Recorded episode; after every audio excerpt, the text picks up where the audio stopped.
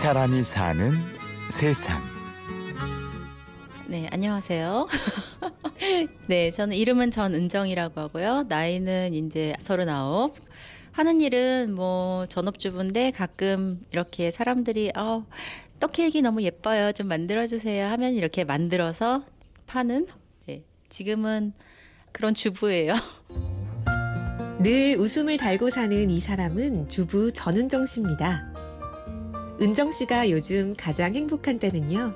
음, 아이들이 저한테 사랑한다고 할 때? 살아있길 잘했구나. 네. 그러니까 그전에는 세상에서 저를 질타하는 능력 없는 인간으로 깎아내려서 내가 정말 바닥에 있을 때 정말 그때는 상상하지 못했거든요.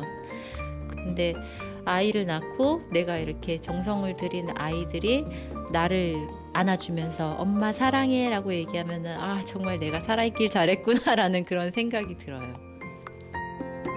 살아있길 잘했다. 이 말 안에 뭔가 사연이 있어 보이는데요. 이제 스무 살 중반에 이제 친구들과 함께 나이트에 놀러 다니고 그러다가 거기서 남자를 만난 거죠. 그냥 처음에는 이제 호의적으로 해주다가 카드가 없느냐. 해서 카드가 없다. 그랬더니 그럼 하나 만들어라. 아무 생각 없이 뭐 만들어도 되겠지 하고 만들었었죠 처음에. 이제 근데 그 당시 때가 이제 카드를 길거리 가는 아무나 붙잡고 만들어주는 그런 시기였어요.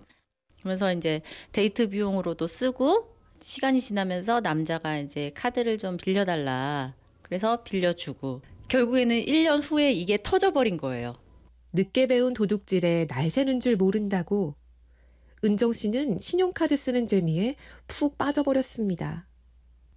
그러다 정신을 차려보니 빚은 이미 눈덩이처럼 불어나 있었죠.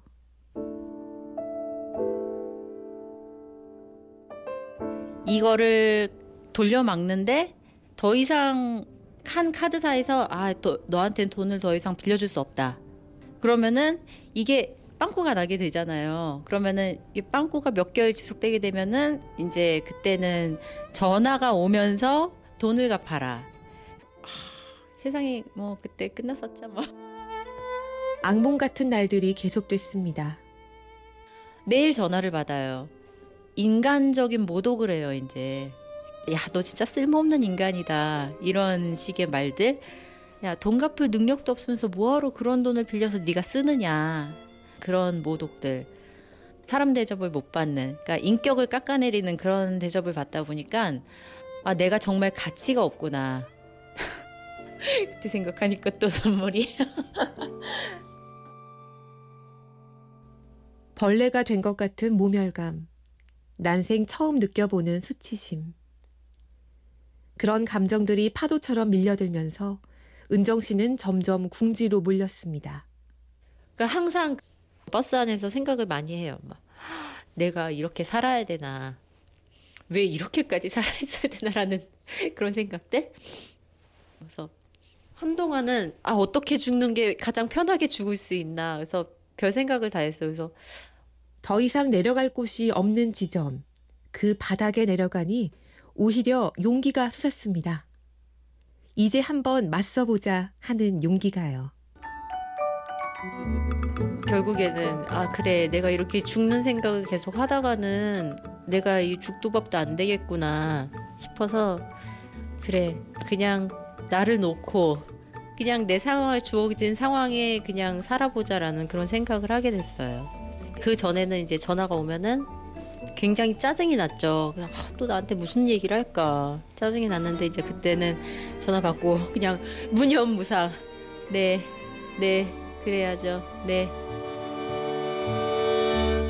개인 파산을 신청하고 처음부터 다시 시작하는 새로운 출발선에 서게 됐지요. 그리고 무슨 일이든 닥치는 대로 열심히 했습니다. 주로 이제 학원이라든가 치과병원에 이제 들어가서 앞에 데스크에서 일을 하기도 하고 조무사 일도 하고 그 기간이 있어요. 그 빨간 딱지 기간. 근데 그 기간 동안에 결혼을 한 거예요. 그냥 신랑이 좀 뭐 항상 자기 입으로는 나는 이해심 많고 넓은 남자야 그렇게 얘기하거든요. 맵고 쓰디쓴 인생을 경험했지만 대신 얻는 것도 있었습니다. 소중한 사람과 함께 역경을 이겨낼 자신감 같은 것이었지요. 돈에 대한 무서움을 20대 때 알았던 것 같아요. 그래서 좀 더 저 자신을 자중할 수 있는 그런 계기가 됐던 것 같아요. 그리고 그, 따- 그 당시 때 너무 이제 인생이 밑바닥을 봤기 때문에 지금 뭐 어렵고 힘든 일이 오면은 그냥 그게 힘든 일이야? 그 정도가 무슨 힘든 일이니? 그런 좀 더 인생을 여유롭게 살수 있는 그건 좋은 것 같아요. 열정으로 가득했던 20대는 독이 든 사과처럼 달콤했습니다. 하지만 그 뒤에 긴 한숨의 시간들이 이어졌죠. 거기까지가 끝이라면 허무하겠지만 절망과 두려움과 싸우며 한숨을 거두고 새로운 꿈을 꾸고 있습니다.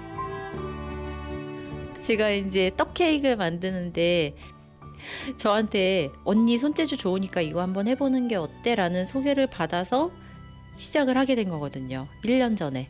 제 취향에도 맞고 그래서 지금 이제 꿈은 내가 혼자서 운영하는 작은 공방이 하나 생겼으면 좋겠다라는 그런 생각을 해요. 이 사람이 사는 세상. 개인 파산의 고통을 이겨내고 밝은 웃음으로 내일을 열어가는 사람.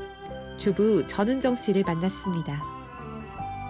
취재 구성의 신소영, 내레이션 임현주였습니다.